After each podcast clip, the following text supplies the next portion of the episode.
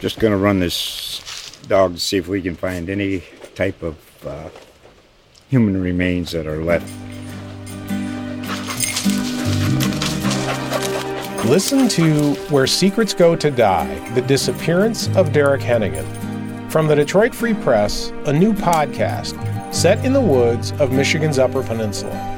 Available on Apple, Spotify, Freep.com, or wherever you get your podcasts.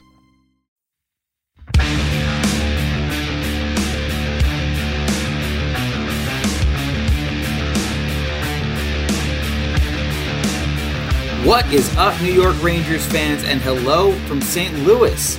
This is episode 63 of the new Ice City podcast, and I'm your host, Vincent Mercogliano of the USA Today Network. Got in early morning flight to St. Louis, Missouri this morning, coming from Minnesota, ran around, checked into the hotel, got ready, went to practice, just got back from practice, and now I'm on the microphone talking to you guys. Hectic week, but a fun week for sure. Getting ready to hopefully get some work done in the next couple hours and then hit the town a little bit. It's actually our friend from the New York Post, Molly Walker's birthday tomorrow. So we're going to go out, get a little barbecue with a few people tonight, probably have a couple drinks, enjoy the city, and then the Rangers will be playing the Blues. By the time you guys are listening to this, it will be today, but for us, it's tomorrow right now on Thursday night before heading to the final leg of this Midwest trip in Dallas over the weekend. So we're halfway through, and this is actually going to be a mailbag episode, a trade deadline mailbag episode, because as you might imagine, many of your questions this week were dedicated to the trade deadline, although we'll touch on some other topics as well. But I've been traveling so much, I think it's four flights in a span of six days this week and had so much going on that it was going to be difficult, I felt, to, to, try to time things up with the guests. So I decided to make this a mailbag episode because I figured there was going to be a lot of stuff that you guys wanted to talk about anyway. So we're going to dive into those questions soon. Let's quickly, though, just kind of recap and go over what's happened so far on this trip. The Rangers are one and one. They had actually won three in a row since the last time I, I spoke to you guys, I believe. They played St. Louis at home last week won that game five to three. Nice comeback victory for them when it looked dim after a second period in which they they gave up three goals in a matter of I forget exactly how much time, but it was a very short amount of time. But they came back, had a really good third period, won that game. They beat the Devils at home on Friday night. Not their best game, I didn't think. I thought they gave up a lot, and, and that's been a little bit of a troubling trend that we're going to discuss a little bit. Is that the defense? I've been seeing more and more breakdowns recently but they did come away with a win against the Devils. The offense actually had it going that night for them and, and helped out Igor, although Igor was excellent as he has been. I mean, he's been the key to pretty much every one of these wins recently. But then they go on this trip. They go to Winnipeg, where they played on Sunday night. And again, that game, you look at it, and I think the Rangers actually played better than the stats might indicate. They allowed 45 shots on goal. Igor made 44 saves. So another outstanding game from him. But quite honestly, it didn't feel to me like he was standing on his head, even as much as he was in the Devils game, when I think he only saw 32 or 33 shots. So shots, and Gerard Gallant says this all the time, shots aren't always indicative of how well or how poorly you play defensively. It's definitely something that you should look at. It's definitely something that I pay attention to. But in contrast, you can look at Winnipeg, where the Rangers gave up 45 shots, only allowed one goal, come away with a 4 to 1 win. And then you can look at Minnesota, where they played on Tuesday night they allowed 28 shots on goal, a much smaller number than they did in Winnipeg. Now, granted, the goalie thing, we're going to talk about that, but they gave up five goals against the Wild. And here's the difference you could say, okay, 45 shots versus 28 seems like they played a better defensive game in Minnesota. I would argue that they didn't. And here's, I think, a much more telling stat. If you look at the five on five numbers, in Winnipeg, they only allowed seven high danger scoring chances. And then against Minnesota, they allowed 18. So that tells you a lot about what you need to know. It, again, it feels to me like there have been too many defensive breakdowns on this trip. You could look at the, the power play goal that the Wild scored. The Rangers had just tied it with a shorthanded goal from Mika Zibanejad. who made one of the coolest plays we've seen in the last week when he basically picked Matt Zuccarello's pocket and then scored the shorthanded goal, the 10th shorthanded goal of his career. And that seemed like it was going to give the Rangers momentum. They had tie, they had gone down two to nothing. They came back to tie at two two.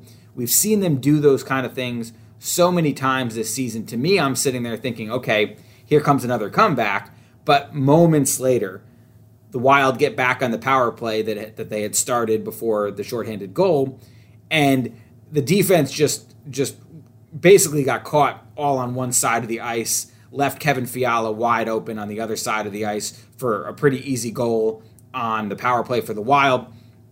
It wasn't a great defensive play, no doubt about it, but the PK, I, I think you know you're going to give up PK goals sometimes, and generally speaking, the Rangers PK has been really good this year. But what bothered me even more than that was later on in the period, not once, but twice, the Rangers let a player from the Wild get behind them. Easy breakaway goal. Now, you could argue whether Georgiev should have had saves in either of those situations, but breakaways are not, you know, th- those aren't the kind of things you want to give up. Breakaways are usually going to be a pretty good opportunity for the other team to score. And Minnesota cashed in on two of them in that situation, and they end up winning that game by a score of five to two. Really poorly played game, I think, from the Rangers. Again, to me, you look at the defensive play and you're wondering why these lapses that had been there earlier in the season and then they kind of cleaned up for a while, why they seem to be creeping back up recently. Gerard Gallant, after the game, said that he thought the Wild were the hungrier team. And, not only did he take issue with the scoring chances that the Rangers were giving up, but, but he talked a lot about feeling like the Rangers weren't playing enough of a north south game, not getting to the net enough. And I think you can see some of that, the evidence of that, I should say, when you look at the power play numbers for the Rangers recently. Since the All Star break, the Rangers have not been getting nearly as many power play opportunities as they were prior to the All Star break. We know how good their power play has been this year. Depending on which day you look, it's either top three or top five in the league. Either way, pretty darn good.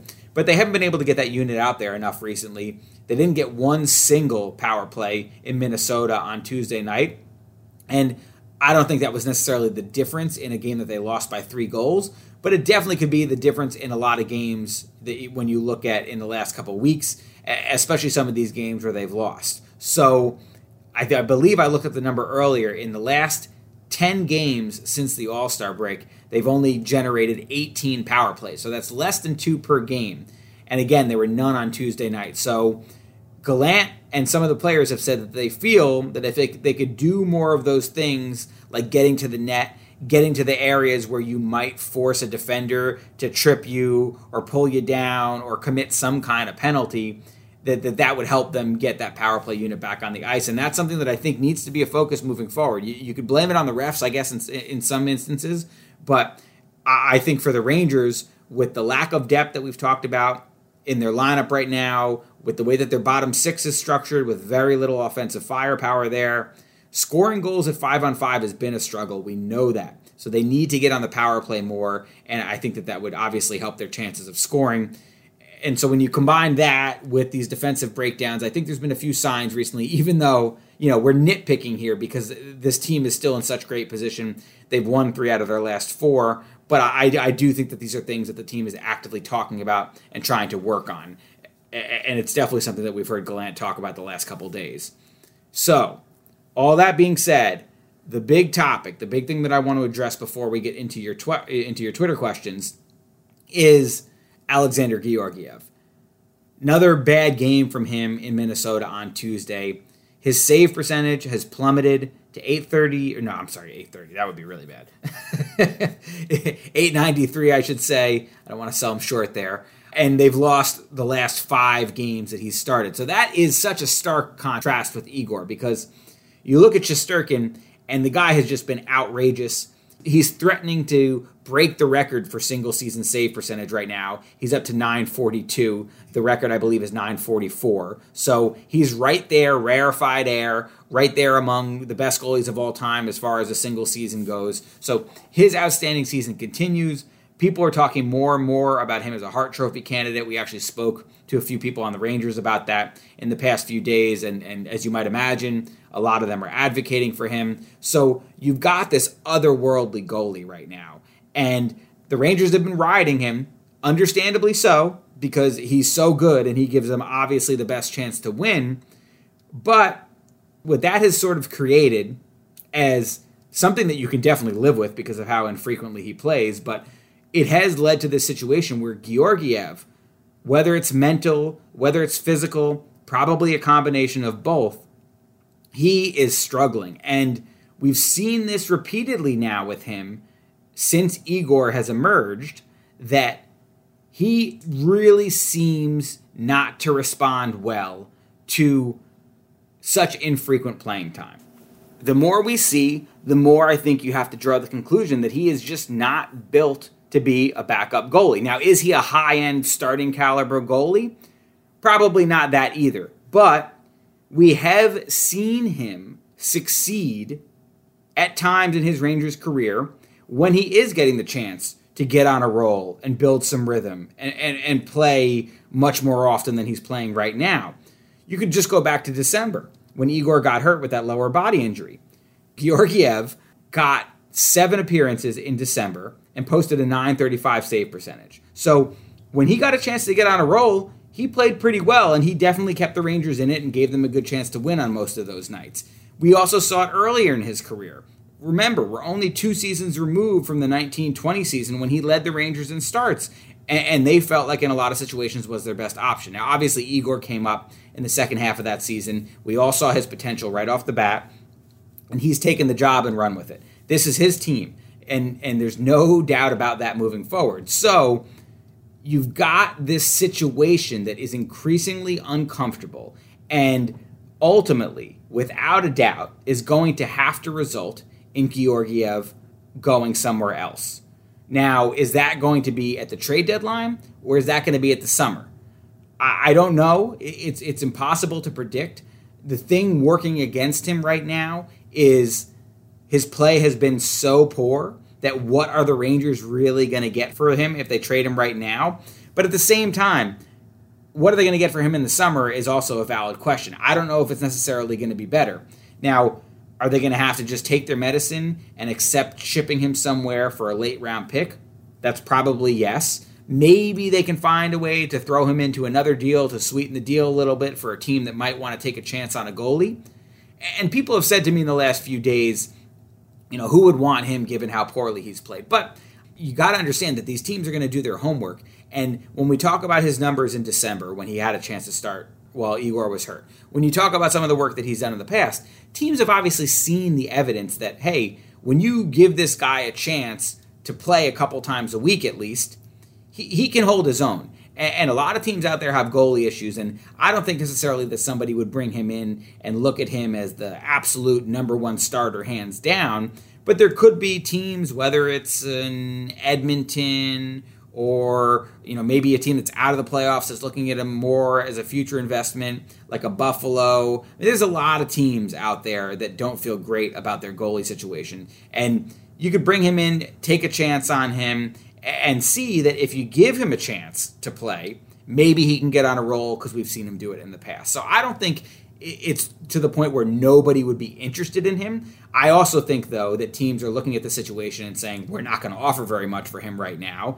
And they know that given the Rangers' cap situation next year, they're going to need to go with a cheaper backup. Now, I've written about this several times. I actually wrote another story on Monday that sort of broke down some of the cap nuances that the Rangers are needing to consider at this trade deadline, particularly what's going to happen with Ryan Strome. And that will, in many respects, dictate are they going to have to lean towards rentals at this trade deadline?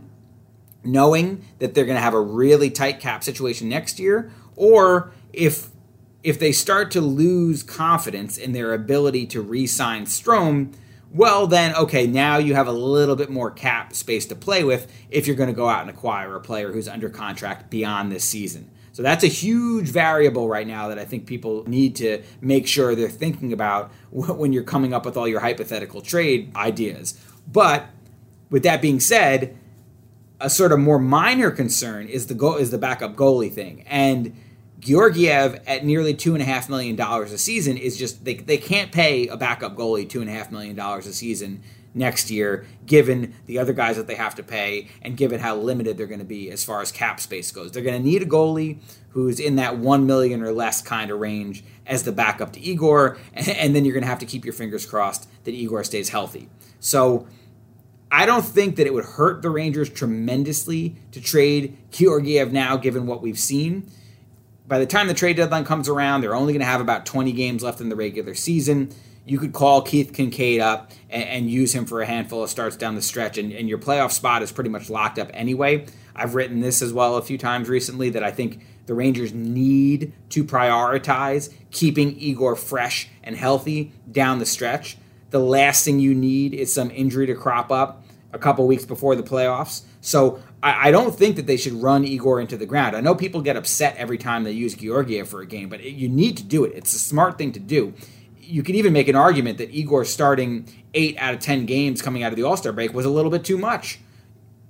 Because, again, even if the Rangers lost a few games in a row, look at the standings right now. They would have to totally collapse to fall out of the playoff race. So even though they want to collect as many points as they can, and absolutely Igor should start the majority of games, you do, I think, have to be careful and you do have to make sure that you get your backup in there once a week, once every 10 days, whatever it is, because the last thing you need is an Igor injury when you feel like he's playing the best hockey in the world and, and he's going to be your number one X factor going into the playoffs. So there's a lot of factors here.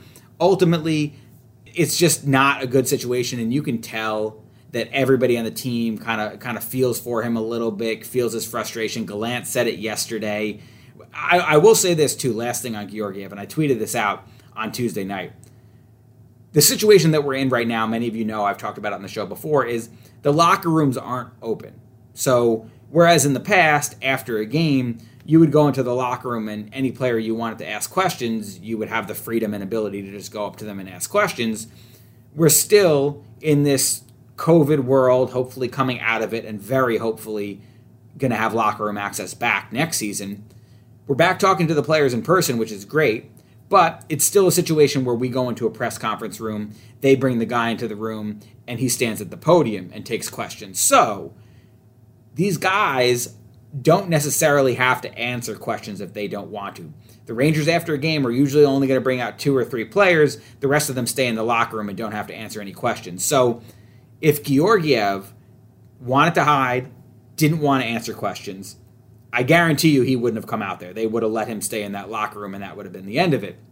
So I do, and this is again, I know probably a minor thing for for some of you. You probably don't care about account. You know, well, I, I would hope you would care about accountability because that's really to me what's important and what it shows. It, it goes back to a guy like Henrik Lundqvist, who Georgiev watched early in his career, and and Hank would be at his locker taking questions after every game, whether it was a win, whether it was a loss, whether he played well, or whether he didn't. And to be quite honest with you guys, one of my fears about this current situation with no locker room access is that, especially some of the young players who are coming into the league, it's setting this precedent where they don't necessarily have to be accountable. If there's questions that they don't want to answer, or if they're not playing well, or if the team is concerned that anything controversial might come up, the easiest thing for them to do is just stay in the locker room and not have to answer questions. So I appreciated Georgiev coming out and facing the music and, and, sitting there and taking all the questions and answering the hard questions. And you know you could see that he's frustrated. You could see that he's not happy. But i thought i thought he said a lot of the right things. And again it wouldn't have surprised me at all if he stayed in that locker room just because I knew that he did not have to come out. So it, it says something to me a little bit about his character that he wanted to come out and, and show some accountability there. And I would I would hope as fans you guys appreciate that as well. Just a little side note, kind of a behind the scenes thing, but it, it did stick out to me, and that's why I tweeted that out on Tuesday night. But as far as the team's confidence in him right now, obviously it can't be very high, and that's why I think you're going to see Igor, you know, still play quite a few games now down the stretch. But I also think that if Georgiev is here beyond the trade deadline, you still gotta you still gotta throw him out there. You still got to keep trying to, to see what you can get out of him. and then you know that ultimately, whether it's this trade deadline or the summer, that he's probably not going to be on the team anymore. I think everybody pretty much understands that at this point. All right, that will do it for this opening segment. We're going to go to a quick transition here, and then we'll get to your mailbag questions.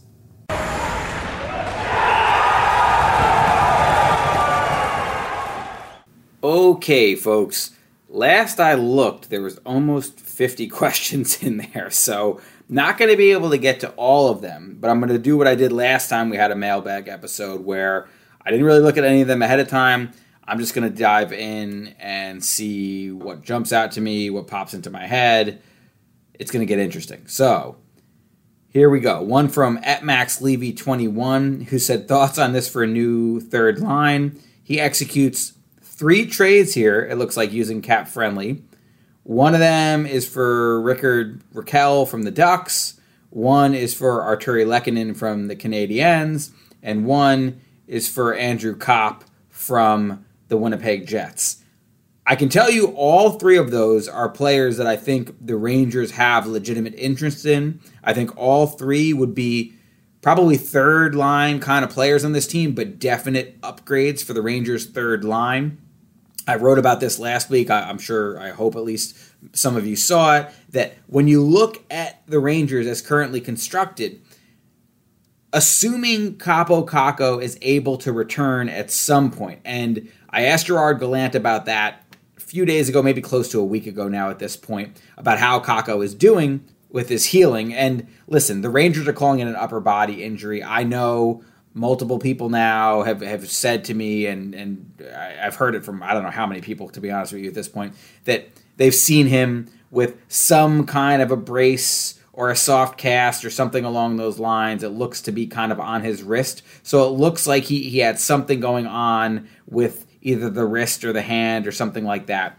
But Gallant said last week that he is still pretty far away from being ready to rejoin the team and start practicing again. He said he was hopeful that maybe around the trade deadline, but it could be later than that. So realistically, I don't think you're going to see Kakko back in, in the lineup until April. It does not sound like he's in jeopardy of missing the entire rest of the regular season, which you got to keep your fingers crossed about and, and is sort of good news, but you want to give him at least, you would hope, 10 ish games to kind of get his rhythm back and get back in the flow of things. But if you can get Kakko back and you can put him on that line with Panarin and Strome, then I think the real glaring issue is the third line. You can you can live with that top six, considering how well Alexi Lafreniere has played with Zibanejad and Kreider, and you've seen Kakko do it with Strome and Panarin. Now, if you can get an upgrade and you could push either Lafreniere or Kakko down to the third line, obviously that would be great. But I think you could very easily see the Rangers focusing on on fixing that third line, giving that third line some more scoring punch, and then feeling better about the overall depth of their lineup. And Rakell, Lehkonen, and Copp are all guys who I think would be pretty obvious upgrades over the guys that the Rangers are using on the third line right now. Some of the guys that Max has going in these trades are Vitali Kravtsov, Matthew Robertson, fourth round pick, Tarmo Reunanen, and a couple picks to the Canadiens for Lehkonen. I don't think that would be enough to get it done. And then he has Filip Chytil and a second round pick going to the Jets for Copp. That's actually a lot to give up. But yeah, I, I mean, most of those guys are definitely guys that I think the Rangers are, are very willing to trade. Chytil is an interesting one. I, I, I've told you guys before that I think they're willing to listen on trade offers for him. But I think the main thing right now at this year's deadline is going to be adding, not subtracting. So the only way I think that they would trade Chytil now is if they thought that it was bringing them back a clear upgrade for a third line center. Otherwise, I think you're probably going to hear more chatter about Chytil in the offseason. I think very much the Rangers would like to keep the main guys that they have in their NHL lineup in place now and just add to that. That that is absolutely especially given all the cap space that they have for the remainder of this season. They want to add right now, and then in the offseason is when I think, especially a guy like Chytil, you know, even though he's only I think going to make 2.3 million next year, with as tight as their cap situation is going to be, if you could find a way to shave that money off and and get a player who you think helps you, that could be something that I could easily see them looking into. So I think you're you know you're thinking about the right guys here. I don't know if I see the Rangers pulling off three trades. I think two is a reasonable number to target. And then the other thing that I would caution, especially when you're talking about the Ducks and the Jets right now, is everybody should be paying attention to the Western Conference playoff standings because as I've had sources telling me for months and I've told you guys I think for months the Rangers this whole time have sort of been testing the waters and with a lot of different teams and waiting to see when some of these teams decide, okay, we're out of the playoff race, it's time for us to sell. Well, a team like the Ducks is right there in the Western Conference playoff picture. The Jets are a little further behind, but even they've made up a little bit of ground recently. You look at a team like the Vancouver Canucks, who the Rangers have been rumored to have interest in a variety of different players from the Canucks, especially JT Miller. Well, the Canucks have, have had a pretty good streak recently and clawed their way right back into the race. The Dallas Stars are another team that we've talked about with Joe Pavelski. They are, I think, they're very much in the race right now. They're in, I think, the eighth spot in the playoffs. So you're going to need some of those teams to, to probably lose a little bit more in the next week or so because if they're a point or two out of a playoff spot, how do you turn around and justify to your fan base selling off players when you're actively in the race? We're going to talk about a couple teams that have maybe fallen out, but there's still 11 or 12 teams in the Western Conference that have a viable path to, to competing for a playoff spot. I think there's 12 teams that have 60 points or more. And so you mentioned a guy like Rakell. I think the Rangers are very interested in him but the Ducks are like a point or two out of a playoff spot right now. So are the Ducks definitely selling? That is to be determined, and that is something that I think the Rangers have been patiently waiting to see how it plays out, and it's probably going to come down to the wire for a lot of those teams that are right on the fringe. All right, next question comes from Dan Scaturo, who wrote, Do you see 72, Filip Chytil, playing with more giddy up in his step? I know it hasn't fully translated to the scoring sheet, but boy, he was hard on the puck last night, talking about the Minnesota game. I, I did think that Chytil had some moments in the Minnesota game where he looked like he, he was being pretty assertive. I think that you've seen games recently where he's done that. A couple come to mind in particular, but the inconsistency is still a thing. It still is not every night, it still is not every shift.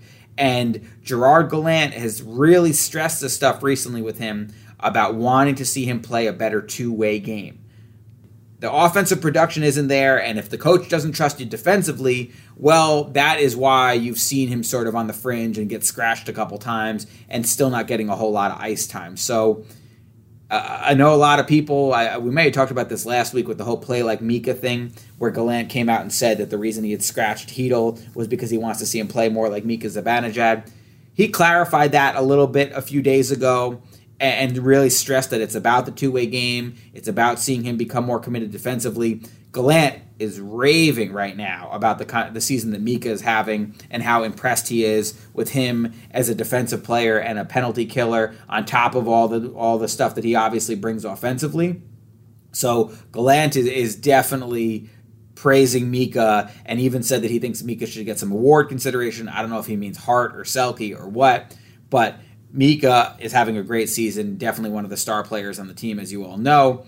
And I, I don't think it should be taken as an affront to Chytil. I, I think that was just Gallant's way of saying, I, I want you to do more of this stuff. I want you to be more of a hardworking player in the defensive zone. And Chytil, when we asked him about it, I thought he gave a pretty good answer where he said, Listen, I watch Mika every day. I try to take little things from him. He's one of the best players in the league. I love having him on my team to use it as, as an example. But on the, on the same token, I'm my own player. I have to do what's best for me. And, and, I think, you know, him and I are different in certain ways. And, and, and I, I thought it was a good answer. I thought he, he kind of towed the line of saying the right things, obviously understanding where Gallant was coming from, and understanding that Mika is, is at this point in his career a much better player than him.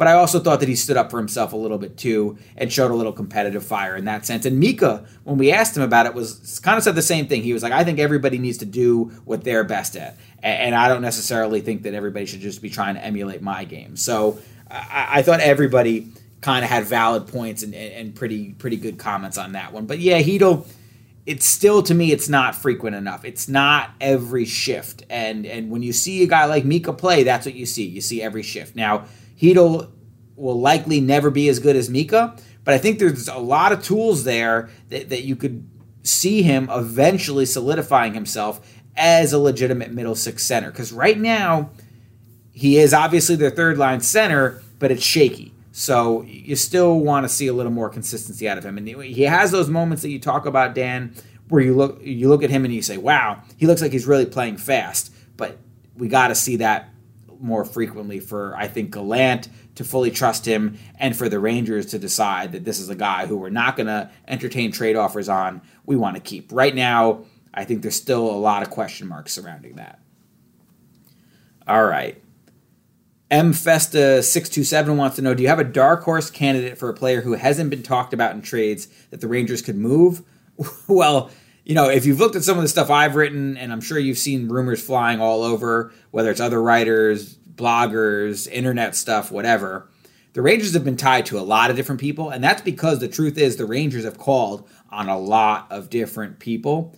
And again, getting back to that playoff race, I think that they want to see, they want teams to know that when you decide it's time to sell, make sure you come to us because we want to talk about this guy or that guy. So I don't know if there's a dark horse candidate that we haven't talked about, but I feel like I've written about anywhere from a dozen to 20 players, and I and I really do believe that the Rangers have made calls on that number, if not more. So, as I've said before, lots of irons in the fire, and we're still roughly 10 days or so away from knowing exactly which way it's going to go. So.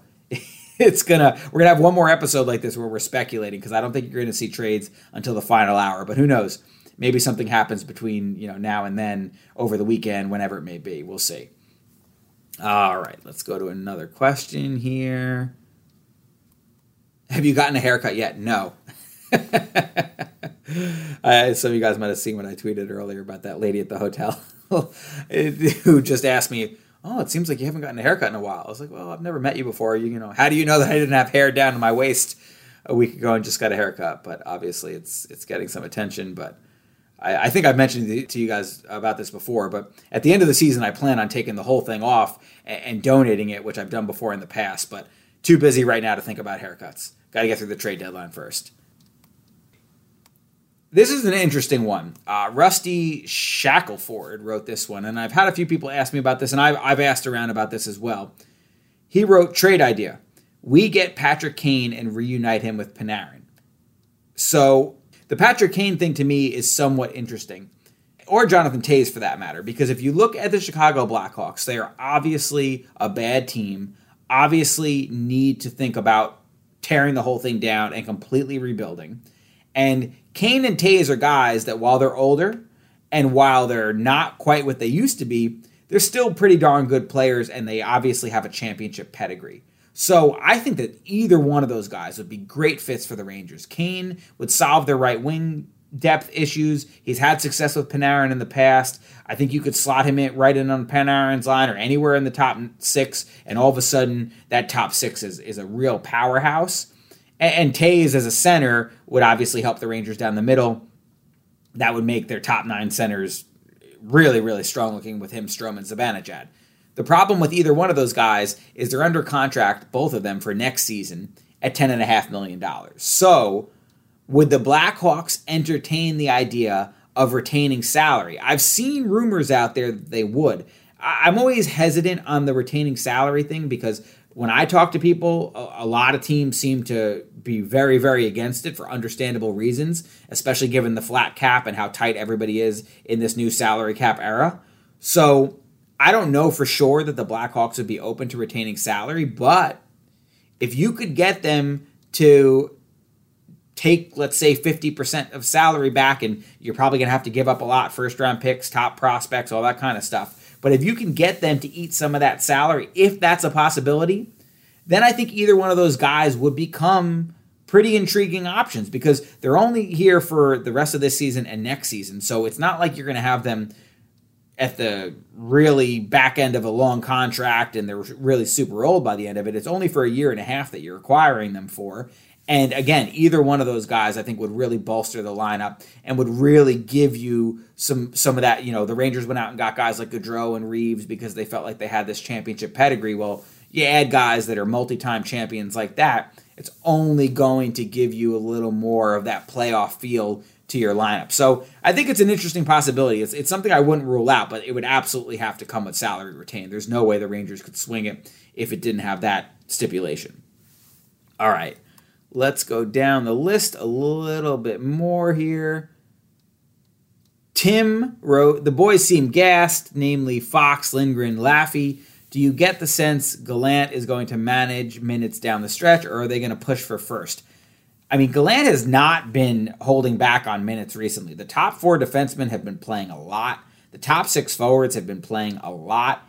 Igor Shesterkin has been playing a lot. I get it. The team depth right now is questionable, and the bottom six you don't have a lot of faith in. The bottom pair, it's been okay. I think you know Nemeth. I think has been a little bit better since he came back from from this most recent stint, and we found out all this news about him dealing with lingering COVID symptoms and all that. And I think Schneider has been pretty good for the most part eh, as far as a rookie is concerned. But at some point, I think that Gallant is going to need to back off a little bit. And, and you don't want to make those guys go into the playoffs feeling like they're at the end of their rope. So I, I do think it's something that, that they should monitor, and I, I would think and hope that it's something that once we get down, let's say into April, that will become a little more of a conscious thing. Because you know, once you get into April, the Rangers should, for all intents and purposes, pretty much have a playoff spot locked up. And and once you get to that point, maybe you could take your foot off the gas a little bit. But on the same token, they're probably going to eh, be integrating a new guy or two into the lineup. So you're going to want to give the you know the new lines time to build chemistry as well. But hopefully, once you lengthen the lineup, you, you don't have to play the top six guys quite as much as you are right now. All right, let's keep scrolling here. Any chance we see changes to the D pairs? Probably not anytime in the immediate future. Kinkaid, we talked about the goalie stuff at the beginning of the show. What's wrong with Fox Lindgren? Why are they making so many bad decisions lately? I do think that you've seen a couple shaky, I don't want to call it games, but shifts. I think you've seen Fox and Lindgren have a few moments where they got burned, or, you know, they, they Fox in particular to me hasn't been quite as dynamic as we're used to. He's still racking up assists. I, I don't think he's had a huge point drop off recently, but at the beginning of the season, you felt like every time the guy had the puck, something special was going to happen. It hasn't quite felt like that recently. I, I don't want to speculate. I don't know if anything has lingered since that injury that kept him out for a little bit of time when the Rangers were going into the break and decided not to play him in those last few games and then gave him a few weeks to rest. I, I don't know for sure if there's anything lingering from that, but I, I do think that he hasn't quite been his tip top self. Maybe over time that will come back. And again, I think if you look at his numbers, he's still he's still getting plenty of assists. So I, I don't want to make it sound like he stinks recently because the guy's still one of the best defensemen in the world. But I, I do think it's fair to say that he hasn't looked quite as dynamic as he did earlier in the season. Early in the season, I thought he looked like the Norris Trophy favorite again. And right now, Makar and Hedman seem to have kind of passed him a little bit in that conversation. Let's keep going to a next question. Big Lou popping in here. Lou wants to know Has Morgan Barron fallen behind not only Greg McKegg on the depth chart, but also Brodzinski and Gettinger? If that is the case, would the better move be to let Barron play in Hartford instead of sitting every game in the NHL?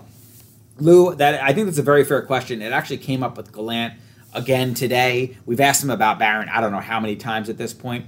The last time I asked him about him, he put him in the lineup the next day. He was like, "Oh well, you know, don't don't jump to conclusions. You might see him in the lineup soon." He was in the lineup in the next game. We asked about him again today. I think there's a chance you'll see him in Thursday's lineup in St. Louis. It looks to me like the options for the scratch are either him or Gettinger. To answer your question, or at least the first part of your question, 100% right now, it looks like Brodzinski has surpassed him. The, the lines for practice today the top six has been what it's been for the last couple weeks. The the one line that was together for the whole entirety of practice was Brodzinski playing center in between Goodrow and Reaves. So that definitely looks like it's going to be a line for Thursday's game. And Brodzinski Gallant really seems to be high on him recently. He's been the sure thing out of those AHL guys as far as who's sticking in the lineup, especially now that McKegg is not on this trip with them. And Brodzinski also has been the guy that Gallant has chosen to fill in that penalty kill spot that was vacated when Kevin Rooney got hurt. So Brodzinski is doing a lot of things for them right now, and I think you're going to see him stay in the lineup at least for the next few games until we see what's going on with McKegg. So that basically leaves you with whether you want to call it third line, fourth line. Today they had Gettinger, Barron, Chytil, and Gauthier all working and rotating on that last line. It's probably going to be either Gettinger or Barron who ends up being the scratch for Thursday. I think you could make a case for Gauthier being the scratch too. I don't really know what he's bringing to this lineup right now. Again, that goes back to the conversation about the third line needing to be completely revamped. Chytil, I think you know you could make a case for him maybe staying on that line, and, and, I'd be very curious to see how he performs if you upgrade the two winger spots and give him better options. Maybe one of them could be Goodrow, but you need to acquire at least one guy who can be more of a guy who drives play and brings some offense.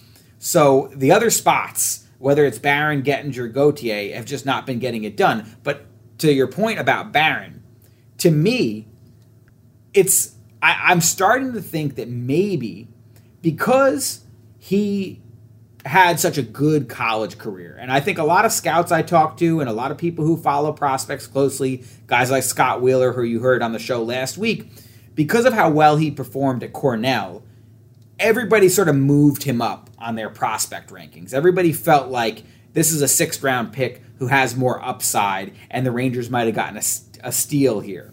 But maybe internally, the Rangers don't view him quite as highly as some of us did because of what we saw from him in college. Because they're using him right now similarly to the way that they use a guy like Gettinger or Brodzinski, where he's basically just a depth piece. And they throw him in there for some games, and he gets very limited ice time, and he bounces in and out of the lineup, and he's a scratch here, or he plays here, or he goes to the AHL. As far as development, you know, they made the case with Zach Jones, we're sending him to the AHL because we want him to get consistent playing time. So I asked Gallant, do you, do you feel the same way about Barron? Do you think he needs to get playing time?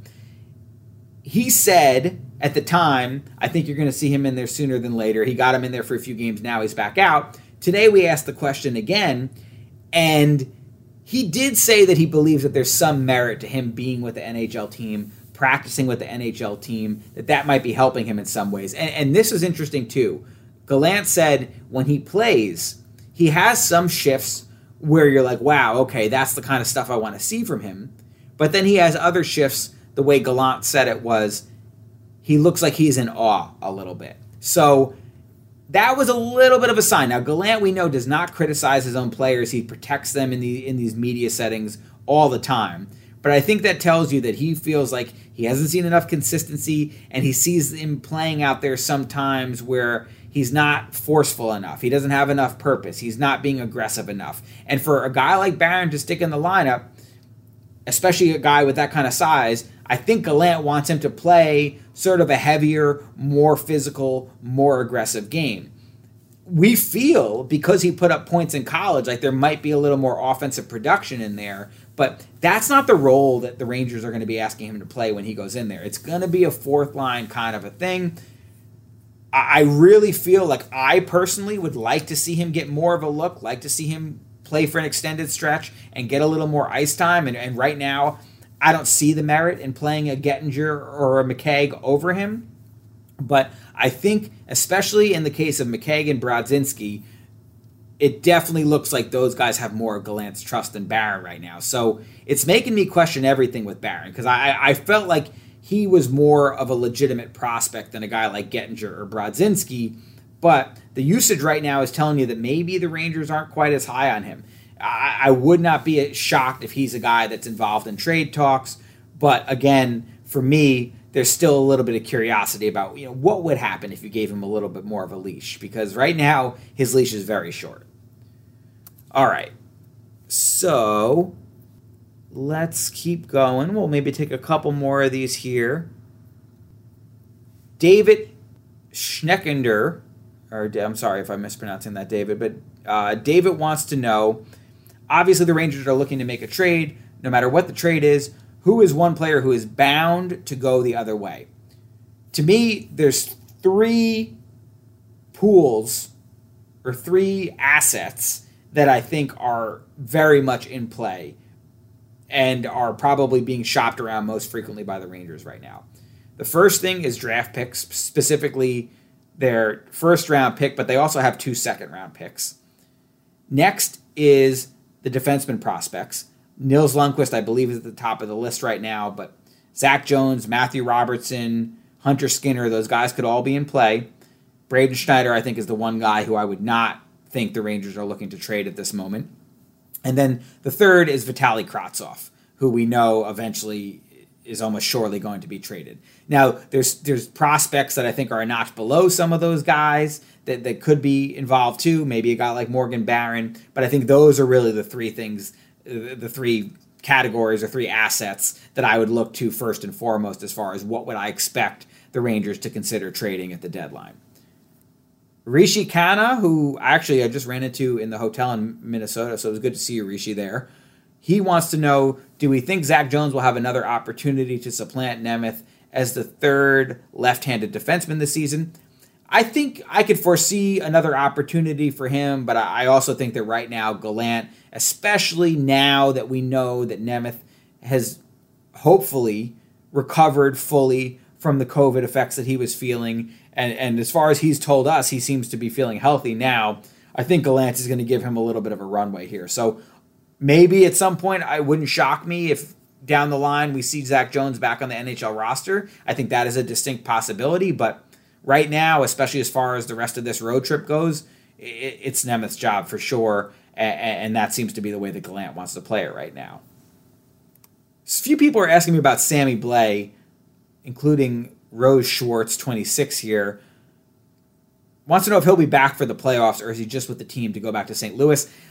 My understanding is that he wanted to come on this trip. I actually ran into him in the press box in Minnesota and got to catch up with him for a little bit. He's moving great, walking fine, says he's feeling great, recovered from that ACL surgery, doing his rehab and all that. It's a long recovery for that. Like he's back on his feet, and that's a great sign.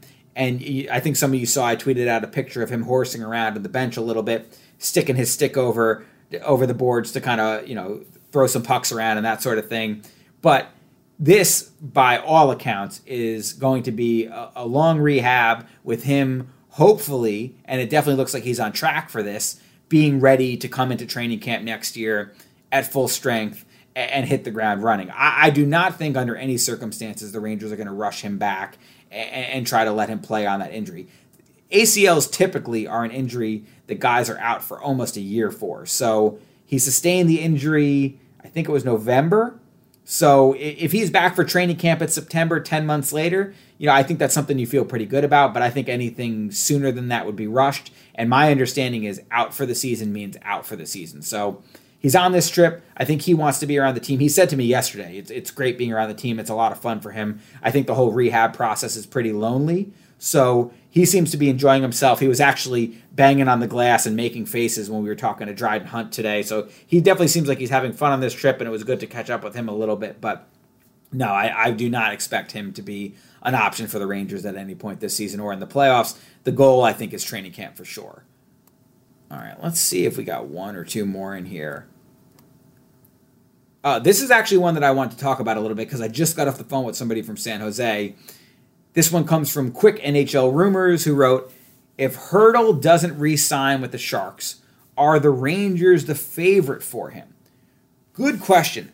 I don't know if I would say favorite, but I definitely, as you guys know, we've talked about this name probably more than any other trade option, think that he would be one of, if not the most ideal fits for the Rangers it's a little bit of a tricky situation because you would be acquiring him knowing that the chances of retaining him next year are relatively slim.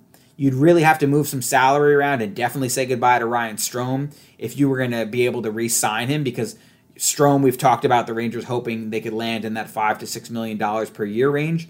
Well, from what I'm hearing about Hertl, he's looking for more like seven to eight million per season, and I think that might price the Rangers out But also, I've heard this, and I was actually just on the phone helping our friend Sheng Peng, who you guys have heard on the show before, covers the Sharks out in San Jose. He asked me to help him out for a story. I forget what they call it. It's something like uh, "Would You Say Yes" or something like that. He's basically calling reporters that cover different teams that they think might have interest in Hertl, and sort of playing around with some trade proposals. And the trade proposal that he threw at me today was Nils Lundkvist, Alexandar Georgiev, and a first round pick. Would you do that for Hertl? Now, that's a lot. That's definitely a lot for a rental, no doubt about it. But when you think about Lundkvist, who right now his path onto the NHL roster looks like it's definitely blocked by Schneider, and it also looks like Jones is ahead of him in the pecking order, and Jones being left handed looks like more of a, a compliment to Schneider, who's right handed. Lundkvist also right handed. And, and you guys know, as I've told you, everything that I've been hearing recently is that Lundkvist is very much on the table and someone that the Rangers are exploring trades for. Lundkvist is a guy who I think sooner or later seems more likely to be traded than not. Georgiev, as we talked about in the beginning of the show, there's very little value for him right now. So I think him as a throw in, you would absolutely consider that. And then the first round pick, it's going to be in play. It's probably going to be in the 20s. So it's not a super, super valuable pick. It's a lot, but I think I would consider it. I said to Sheng, I think the Rangers would feel better about that trade if it was Kravtsov instead of Lundkvist, because I think Kravtsov, given all the drama and all the other stuff that's going on, is as far as organizational rankings, he's a guy that they look at as a little bit more expendable. But I think both him and Lundkvist are guys that are out there right now. We just talked about who the prime assets that I think could be traded are, and they're both in those categories. So, would you do that deal? I don't know. But Sheng seemed to think that that would be an appealing deal for the Sharks. So, something to consider, something to think about. And and his gut instinct based on what he's seeing and hearing around the team right now, and this is something that I've heard from others as well, is that the Sharks' preference is to re-sign Hertl. But there nobody seems convinced that Hertl wants to stay there. And if the Sharks come to the conclusion that they're not going to be able to re sign him, they're going to trade him. They're not going to risk losing him for nothing. So Sheng's feeling was leaning more toward him being dealt. And when we talked about those teams that are hanging around in the playoff race right now, the Sharks are not one of them. The Sharks have fallen out of the race. It looks to me like the wise thing for them to do might be sell. So that puts Hertl in play, not just for the Rangers, but for a lot of other teams. And and you know, when you have a lot of teams looking for a guy like that, and when he looks like he could potentially be the most coveted rental on the trade block right now, that's going to drive up the price. So you're probably going to have to surrender that first round pick plus somebody else. Is it Lundkvist? Is it Kravtsov? Would that get it done? I don't know, but he, you know, Sheng also said the Sharks have a clear need for a goalie, so he thought Georgiev would be an appealing throw-in to put into that deal. So, interesting situation to monitor in San Jose for sure. But they're one of the teams I think that is trending more toward the selling direction, whereas some of the teams we mentioned earlier in the show, like the Ducks and the Stars, they look like they're a little more on the fence and very much in the playoff race right now. So. I think that might be a good place to end it. We hit on a lot of different stuff here. I hope you guys enjoyed it. I hope we hit on your questions. I, I, tried to breeze through as many of them as I could, and we'll see what happens. We're probably still going to be talking about this trade deadline stuff next week because we're still two episodes away now from the actual trade deadline, which is on March 21st. So, interesting to see. I will keep you guys posted on the happenings from this road trip. San Jose, uh, sorry, what am I saying? San Jose. My mind is all scrambled now with all these cities we're talking about. St. Louis tonight, barbecue food, followed by the game on Thursday, followed by the trip to Dallas, where I'll probably eat more barbecue or Tex Mex or whatever. If you guys have restaurant suggestions, as always, shoot them my way because I'm always looking for some stuff. But I'll keep you guys posted. Got a lot of good content coming for the rest of the week. Got another trade deadline column coming. I'm trying to give you guys something different each week as far as what I'm hearing about the trade deadline or my own thoughts or the things that I think the Rangers are wrestling with internally. So I've got another one of those coming for you in the next few days, plus coverage of all the practices and games and, and all that good stuff. For now, I'm going to go. Feels like I've been talking for a long time. Hope you guys enjoyed this episode. Thanks as always for listening, and I will talk to you soon.